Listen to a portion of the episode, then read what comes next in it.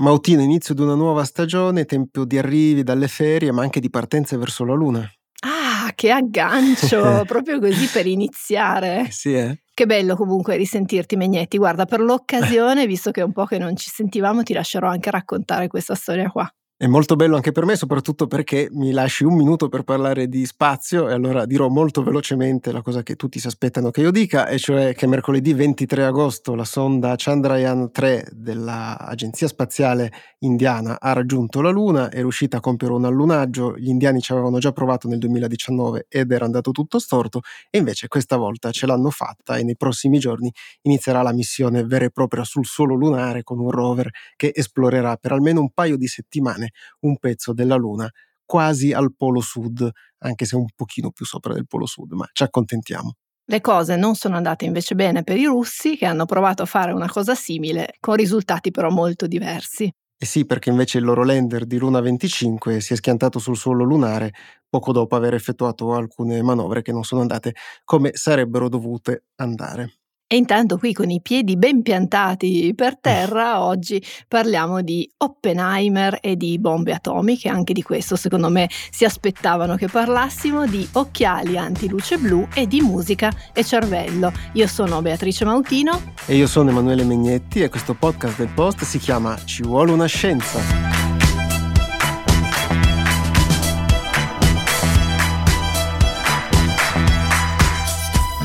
Se non avete passato un po' di tempo su un'isola remotissima nell'Oceano Atlantico del Nord, come ha fatto Megnetti. Tra l'altro, bellissima esperienza, la consiglio vivamente. Eh, immagino. Eh. Comunque, dicevo, se non avete fatto come lui, saprete che è probabilmente da poco uscito il film Oppenheimer, attesissimo del regista britannico Christopher Nolan su Julius Robert Oppenheimer, quello che viene spesso descritto come il padre della bomba atomica e certamente uno degli scienziati più influenti influenti del Novecento, uno di quelli che la storia, nel bene e nel male, l'ha cambiata davvero. E scommetto che anche questa volta il film non l'hai visto, quindi. E invece no. Ah, ah, ti stupirò con effetti speciali degni di Nolan perché l'ho visto e l'ho visto ancora prima che uscisse in Italia mentre ero in una vacanza un po' meno isolata della tua tra Stati Uniti e Canada. Beh, veramente un colpo di scena effettivamente anche degno dei film di Nolan che di colpi di scena ne ha spesso, almeno di rivelazioni. Sì. Infatti il film è uscito a luglio in buona parte del mondo, però in Italia abbiamo dovuto attendere la classica pausa agostana delle uscite al cinema dove si pensa che nessuno voglia andare al cinema e quindi non fanno uscire i film e comunque a parte parte questo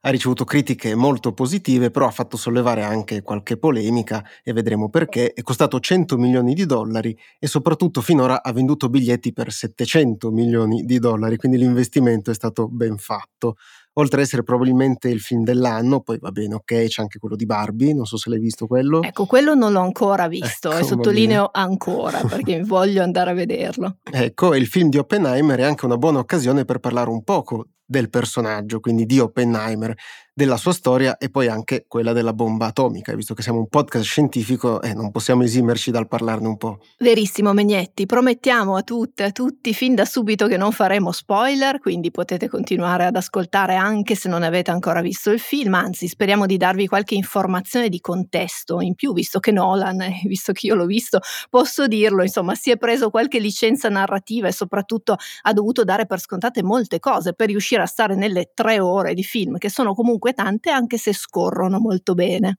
E allora andiamo con ordine come è nel nostro stile e quindi diciamo che Robert Oppenheimer era nato il 22 aprile del 1904 a New York e che era nato in una famiglia di origini ebraiche piuttosto benestante. La madre faceva la pittrice, invece il padre era un importatore di tessuti. Si era poi laureato in chimica ad Harvard nel 1925, aveva studiato poi a Cambridge nel Regno Unito e si era poi trasferito in Germania per studiare all'Università di Gottinga, dove insegnava Max Born, che è uno dei più importanti fisici dell'epoca e anche tra i principali teorici della meccanica quantistica, quindi aveva degli insegnanti di non poco conto. Oppenheimer a Cambridge aveva patito molto l'attività di laboratorio, era più attirato dalla fisica teorica e con Born aveva finalmente trovato qualcuno che assecondasse in qualche modo le sue inclinazioni. Lavorare con Born doveva essere molto stimolante per il giovane Oppenheimer, considerato che Born era stato professore di alcuni dei più grandi fisici dell'epoca, quelli che poi troviamo nei manuali di scuola ancora oggi, quindi magari i loro nomi vi dicono anche qualcosa, Werner Heisenberg, Wolfgang Pauli, Enrico Fermi e molti molti altri, tra l'altro alcuni di questi compaiono anche poi nel film, magari chiamati solo con il nome, Enrico, Werner, insomma, quindi cercate di ricordarveli. Tra l'altro, sempre dalla collaborazione con Born è nata poi quella che viene chiamata approssimazione di Born-Oppenheimer, con uno slancio di fantasia nel nome, che è una tecnica che permette di disaccoppiare i moti dei nuclei e degli elettroni e che di fatto, che poi è quello che ci interessa in questa storia, ha permesso la nascita di una intera disciplina che è la chimica teorica, per cui non proprio cosette piccole. E leggendo le biografie, però anche le descrizioni di chi conobbe Oppenheimer all'epoca, possiamo dire che era un tipo solitario e riflessivo e che aveva una vera ossessione per la fisica e anche per le sigarette. Infatti era un fumatore compulsivo ed era molto raro vederlo senza una sigaretta in mano mentre si aggirava per i college. Anni dopo avrebbe confidato al fratello Frank di avere bisogno della fisica più che degli amici, questa è una citazione letterale. Era anche molto consapevole delle sue capacità e della sua grande intelligenza, in un modo che, secondo Born, che appunto gli aveva fatto da professore, era imbarazzante da causare anche qualche guaio, insomma, a volte era anche un pochino uno sbruffone. E dopo il dottorato sulla fisica quantistica, Oppenheimer scrisse diverse ricerche scientifiche e tornò negli Stati Uniti per lavorare al California Institute of Technology e anche ad Harvard. Questo perché era tanto promettente e così capace che le due università avevano stretto un compromesso per poterlo avere entrambi, sostanzialmente, lo condividevano. Nella decina di anni seguenti Oppenheimer dimostrò di essere un tipo piuttosto versatile e incuriosito da molte diverse branche della fisica. Si occupò per esempio di fisica nucleare, di meccanica quantistica, ovviamente di relatività, un argomento che era molto dibattuto all'epoca tra chi studiava fisica. Fu tra i primi a ipotizzare l'esistenza del positrone, che è l'antiparticella dell'elettrone, si dedicò alle stelle di neutroni, che sono l'ultimo stadio di vita delle stelle, quelle con una massa molto grande, e arrivò a teorizzare l'esistenza di quelli che oggi chiamiamo buchi neri. Oltre a discutere di relatività, poi in quegli anni la comunità scientifica stava anche studiando la radioattività, che era stata scoperta alla fine dell'Ottocento da Marie Pierre Curie e da Henri Becquerel. E qui può essere utile un piccolo ripasso sugli atomi, che sono formati da un nucleo che contiene protoni, neutroni e un certo numero di elettroni che gli orbitano intorno e che sono in numero pari a quello dei protoni. Se le forze all'interno del nucleo non sono bilanciate, si dice che questo è instabile e tende spontaneamente a raggiungere uno stato che invece sia stabile, emettendo energia sotto forma di particelle subatomiche. Questo processo di emissione di radiazioni ionizzanti viene chiamato decadimento, il decadimento radioattivo, e avviene con una velocità variabile a seconda degli elementi che sono coinvolti e poi anche di quelli che si producono in questo processo, man mano diciamo che perdono dei pezzetti. L'opinione più diffusa all'epoca era che dalla radioattività si potesse ricavare ben poco dal punto di vista energetico, era vista come un processo passivo e sembrava impraticabile, se non proprio impossibile, forzare il meccanismo per ottenere energia spezzando i nuclei di atomi pesanti.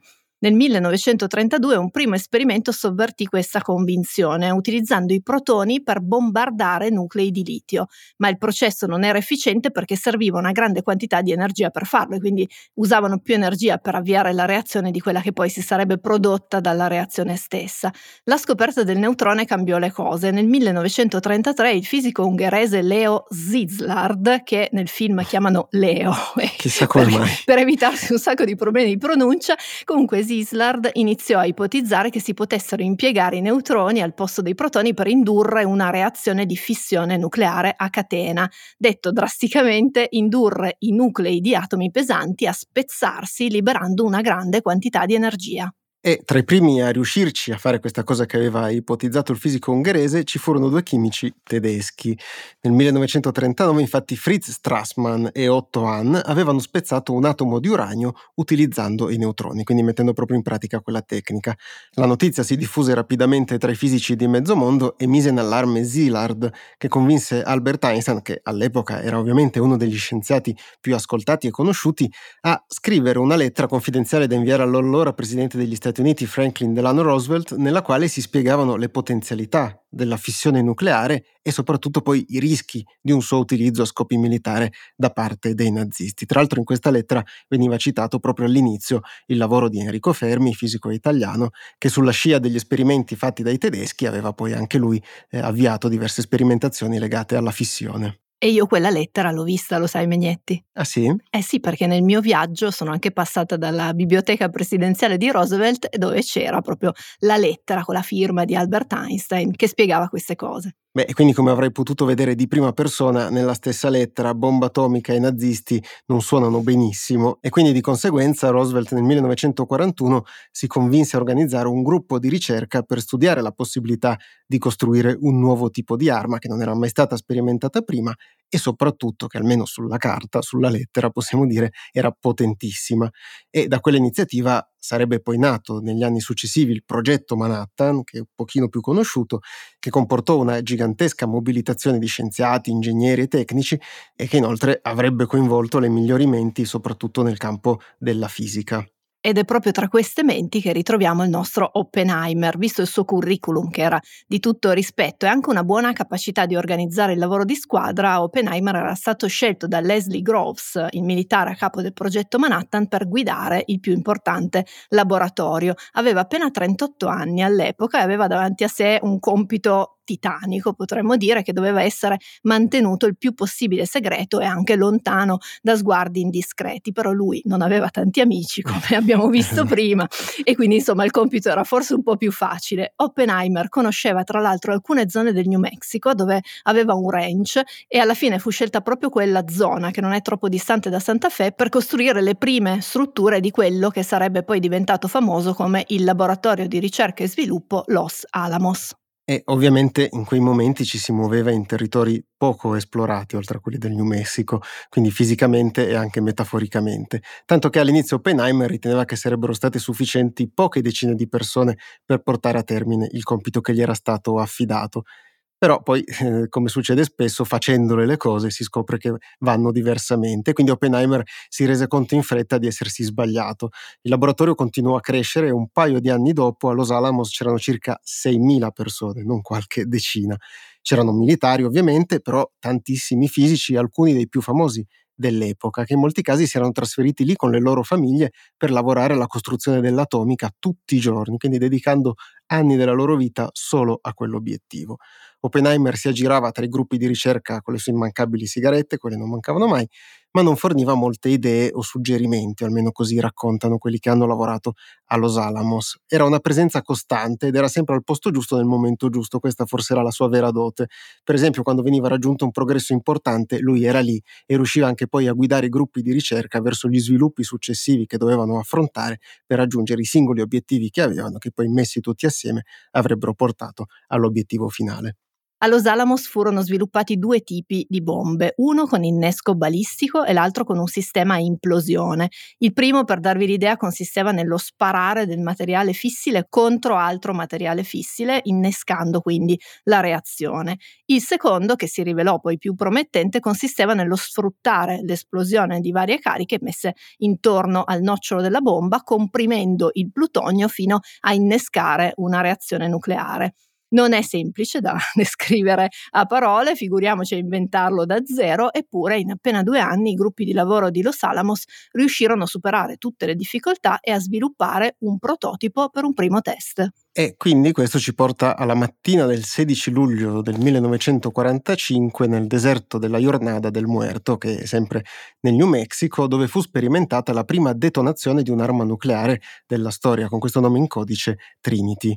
Per questo test furono necessari appena 6 kg di plutonio per produrre un'onda d'urto che fu percepita a 160 km di distanza dal punto dell'esplosione. Si produsse ovviamente un fortissimo bagliore, quello che conosciamo, e poi anche una nube a forma di fungo che abbiamo tutti imparato anche a conoscere, che arrivò all'altezza di circa 12.000 metri. Il calore prodotto fu talmente tanto da sciogliere la sabbia del deserto nel punto dell'esplosione formando un minerale vetroso che fu poi chiamato trinitite da Trinity, che era il nome del test. Oppenheimer osservò tutto questo da un bunker di osservazione e in seguito raccontò di avere pensato ai versi di uno dei testi sacri dell'induismo di cui era un profondo conoscitore e che avrebbe poi anche recitato in seguito in una intervista molto famosa che è stata filmata e che ascoltiamo. Now I am become death, the destroyer of worlds.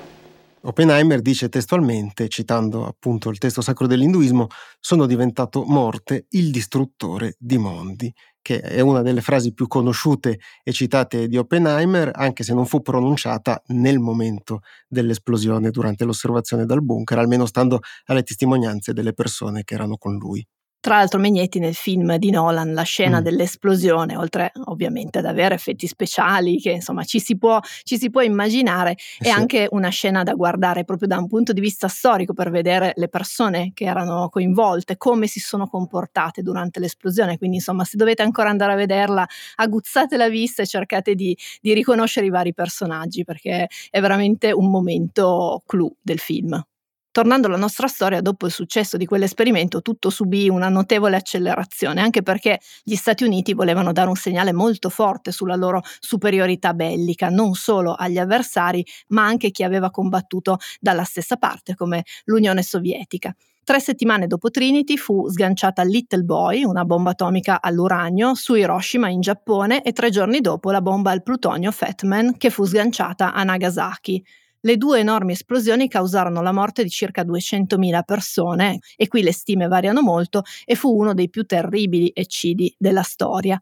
A Los Alamos la notizia del successo del bombardamento di Hiroshima fu accolta con un misto di sollievo e di compiacimento per il risultato raggiunto in pochi anni, ma anche di orrore per l'enorme quantità di persone uccise. E ancora prima che avvenisse il bombardamento di Hiroshima, Oppenheimer aveva iniziato a rendersi conto delle potenzialità devastanti di quella nuova arma che aveva contribuito a creare più di altri.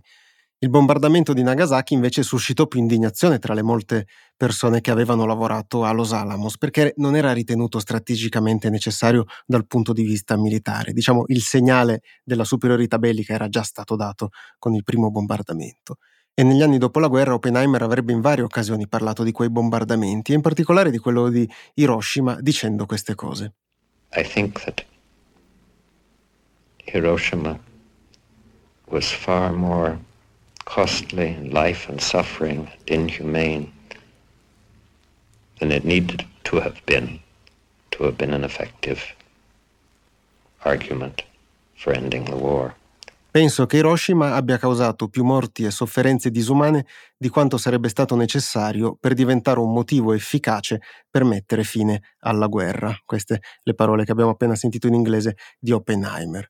Nel settembre del 1945 questo sentimento si riverberò anche in un colloquio che Oppenheimer ebbe con Harry Truman, che era diventato presidente nell'aprile di quell'anno dopo la morte di Roosevelt e che aveva autorizzato i bombardamenti nucleari sul Giappone, questo è bene ricordarlo. Quindi Oppenheimer arriva da Truman e in questo breve colloquio gli dice di sentirsi le mani sporche di sangue per quello che ha fatto, cioè per aver sviluppato la bomba atomica. Truman non la prende assolutamente bene, ricordiamo che aveva autorizzato quei bombardamenti, quindi evidentemente anche lui aveva certi sentimenti per quello che aveva fatto e cacciò in malo modo Oppenheimer e poi disse ai propri collaboratori di non volerlo incontrare mai più utilizzando degli epiteti più piuttosto espliciti.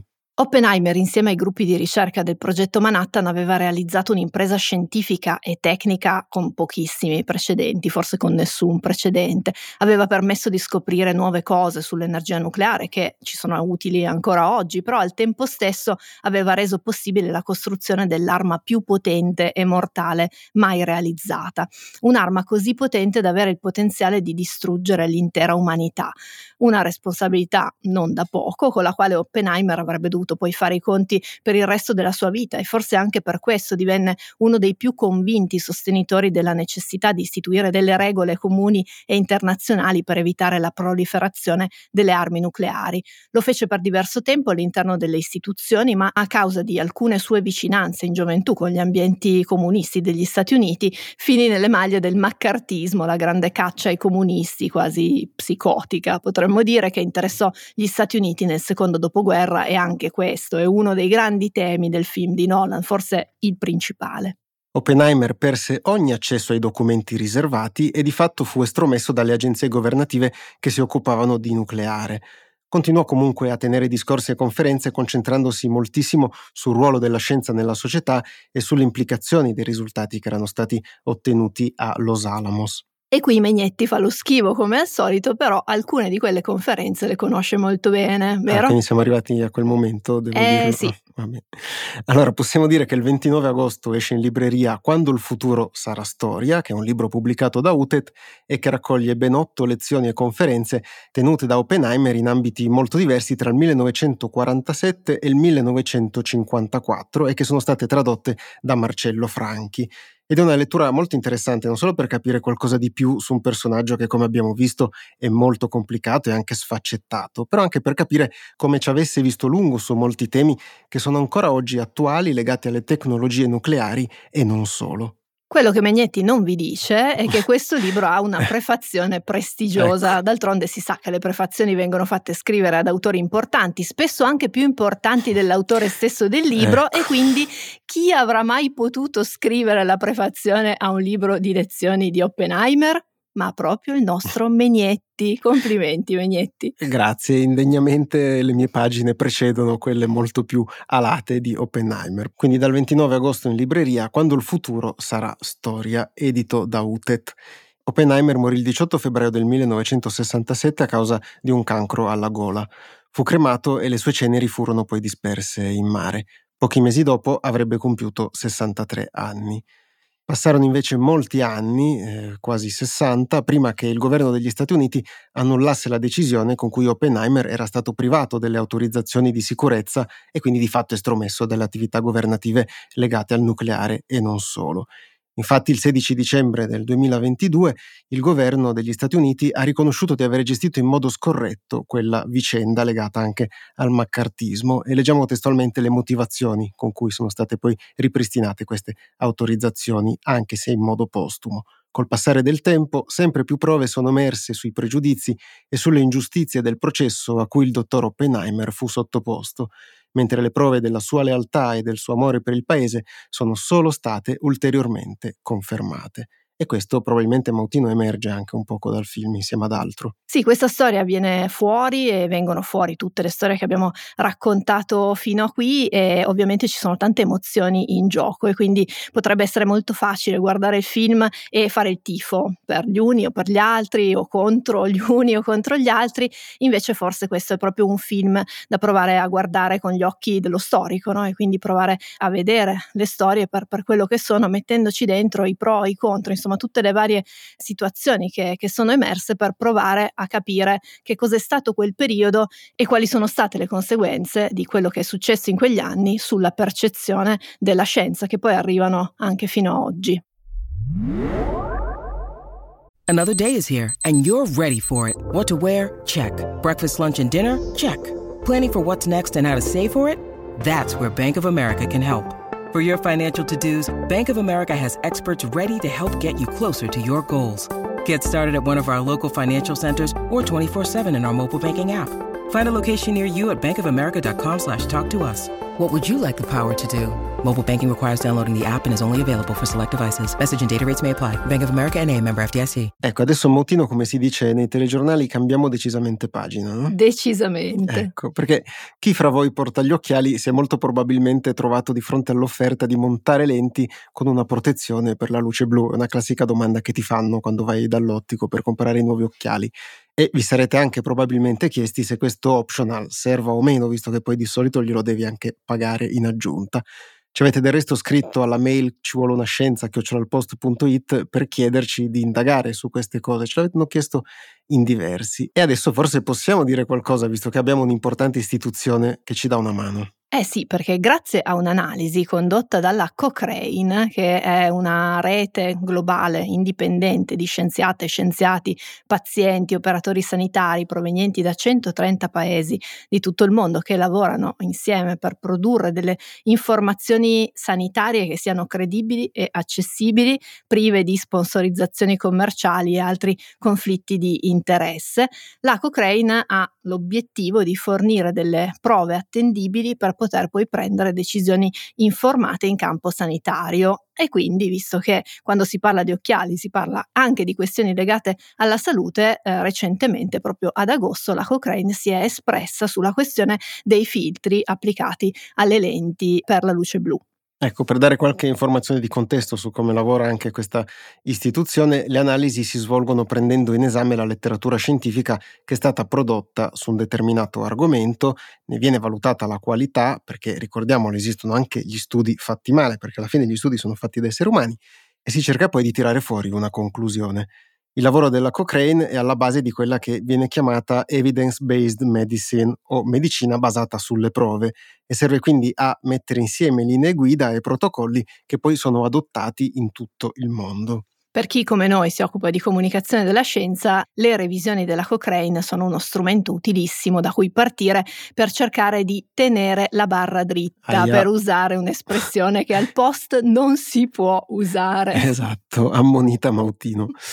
Comunque, prendiamola come sempre un poco larga. Si parla di luce blu riferendosi a quella emessa dai dispositivi elettronici come computer, cellulari e tablet, e del resto sono quelli che vengono citati anche quando andate a comprare gli occhiali da vista. Però in commercio, oltre alle lenti e agli schermi anti-luce blu, ci sono anche dei cosmetici che promettono di difendere dagli effetti della luce blu perché questa viene presentata con aggettivi simili a quelli che si utilizzano per i raggi ultravioletti di cui abbiamo parlato diffusamente nella puntata speciale di Ci vuole una scienza che abbiamo dedicato ai solari e che abbiamo ripubblicato proprio poche settimane fa. E visto che si parla di cosmetici, devo intervenire dicendo che se si sa molto poco, come vedremo adesso, degli effetti della luce blu sulla pelle e, e, sugli occhi, si sa ancora molto molto meno di quello che potrebbero essere gli effetti protettivi dei cosmetici. E quindi in pratica c'è molto marketing e poca sostanza. Comunque la luce blu in realtà non è altro che luce nello spettro del visibile con lunghezze d'onda che sono relativamente più corte, con un'energia più elevata rispetto alle porzioni del verde e del rosso nello spettro dei colori. Prima ancora di essere emessa dai tablet, dai telefoni, dai computer, arriva sul nostro pianeta direttamente dal Sole, come tutta la radiazione elettromagnetica. Non si tratta di una luce artificiale, quindi prodotta direttamente da questi schermi ed esclusiva di questi, di questi schermi, come a volte pensiamo no? quando cerchiamo poi di proteggerci. Quindi non è luce diversa da quella a cui siamo normalmente esposti ogni giorno della nostra vita e non è per nulla chiaro se abbia degli effetti negativi, come dicevo prima, per la nostra pelle o per i nostri occhi. Il fatto che non ci siano delle prove schiaccianti dei suoi effetti negativi non impedisce di proteggersi nell'eventualità che prima o poi le prove vengano fuori. Quindi l'approccio della Cochrane è stato quindi quello di non mettere in discussione gli effetti della luce blu, ma di concentrarsi sull'efficacia dei filtri. E la prima cosa che emerge se si legge il loro rapporto è che queste lenti sono in grado di filtrare in media tra il 10 e il 25% della luce blu. E questo è un dato interessante da comunicare perché spesso comprando questi occhiali si ha l'idea di essere protetti del tutto e quindi di eliminare completamente la luce blu che arriva ai nostri occhi indossando le lenti. Invece se ne elimina solo una piccola parte, al massimo un quarto. La domanda successiva a cui ha cercato di rispondere Cochrane è se questa parte sia sufficiente per proteggere la vista, per migliorare la qualità del sonno e per proteggere la retina, tutte proprietà che vengono generalmente attribuite a questo tipo di lenti. La risposta in questo caso, attenzione, non è dipende, però è molto probabilmente non servono a ridurre la stanchezza degli occhi per quelle persone che passano molto tempo davanti agli schermi e questo lo sappiamo grazie ai risultati di tre studi clinici che hanno misurato gli effetti di queste lenti sull'affaticamento degli occhi per periodi di tempo compresi tra due ore e cinque giorni. Non è invece chiaro, perché le prove sono molto scarse e gli studi non erano così convincenti, se queste lenti possano migliorare la qualità del sonno e proteggere la retina. Non è nemmeno chiaro se possano provocare proprio queste lenti degli effetti negativi rispetto alle lenti normali. Ci sono studi, per esempio, che riportano casi di mal di testa o di alterazioni dell'umore e altri che invece non li rilevano. E la conclusione più importante poi di questo lavoro di, di, ricerca e di analisi, lo citiamo testualmente, è che considerando il costo aggiuntivo tipicamente associato all'acquisto di lenti per occhiali con filtro della luce blu, è importante che i professionisti trasmettano queste informazioni ai pazienti come base per un approccio basato sulle prove. Allora, Megnetti, mettiti sì. le cuffie e ascolta. Ce l'ho già le cuffie, stiamo registrando. Vabbè, ah era per esigenze sceniche. Hai Comunque, ragione, ascolta questa cosa. Ok.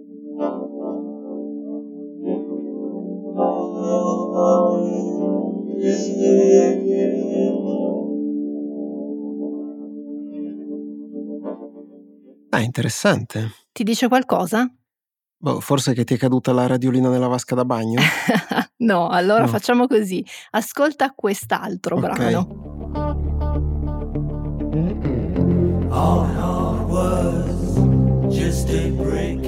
Ah beh, però questo lo conosco invece, ma non capisco cosa c'entra col primo. È lo stesso brano, Another Break in the Wall, parte 1 dei Pink Floyd, con la differenza che nel primo caso non hai ascoltato direttamente uh-huh. il brano, però hai ascoltato tu e tutte le nostre ascoltatrici e i nostri ascoltatori il cervello di una persona che stava ascoltando quel brano. Ok, quindi è la sua versione soggettiva del brano, diciamo. Eh sì, parliamo di uno studio che è stato condotto da un gruppo di ricerca dell'Università di Berkeley in California, pubblicato il 15 agosto sulla rivista PLOS Biology, nel quale sono stati registrati i segnali cerebrali di 29 volontari che erano intenti ad ascoltare questa stessa canzone dei Pink Floyd che abbiamo ascoltato adesso. Queste persone erano affette da epilessia ed erano state sottoposte in precedenza all'impianto di una rete di elettrodi come parte del trattamento e quindi le ricercatrici e i ricercatori di Berkeley hanno pensato di sfruttare questi elettrodi per registrare l'attività cerebrale di questi pazienti e capire se questi segnali permettevano di ricostruire la canzone che stavano ascoltando. E dobbiamo dire, per dare anche qui qualche informazione di contesto, che negli ultimi anni sono stati fatti dei passi molto importanti nelle tecnologie che permettono di estrarre parole dai segnali elettrici che vengono prodotti dal nostro cervello. E l'obiettivo è quello di ottenere delle protesi del linguaggio, possiamo chiamarle così, che possano ridare la parola, per esempio, a chi l'ha persa a causa di incidenti o di malattie. Sono dei dispositivi ancora molto d'avanguardia e che non sono in grado di restituire la musicalità e il ritmo di un discorso perché si concentrano appunto solo sulla parola e quindi il risultato è un pochino robotico, metallico ed asettico. Però parallelamente sono stati fatti anche dei progressi importanti nella comprensione delle basi neurali della percezione musicale.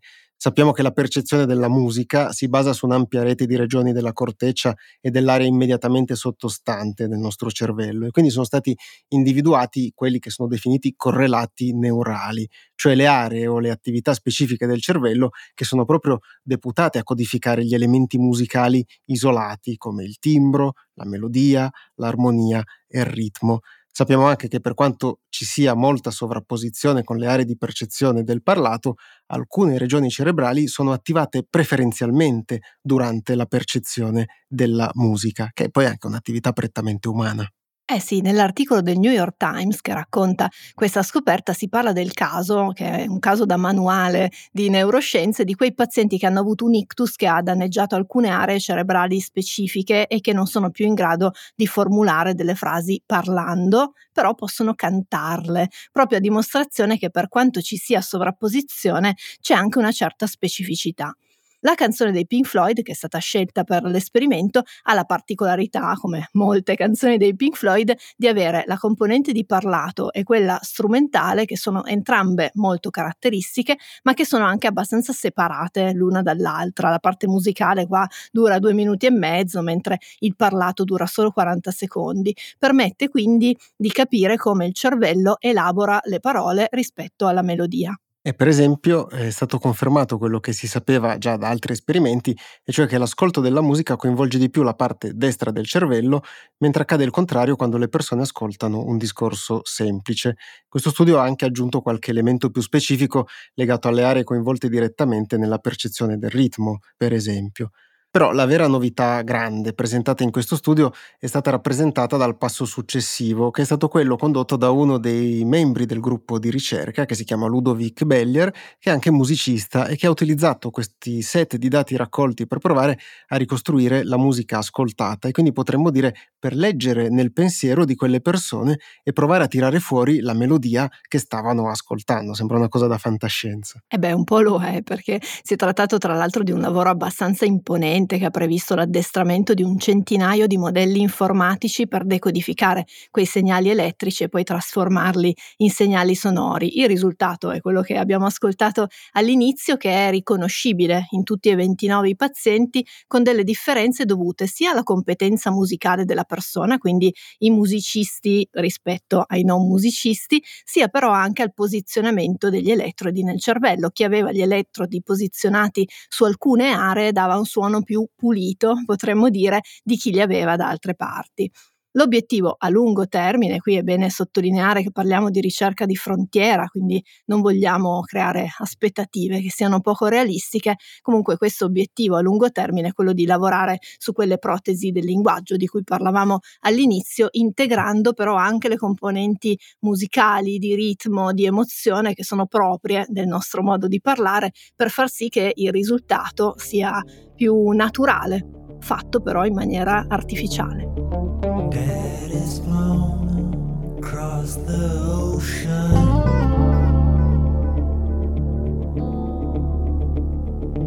Leaving just a memory.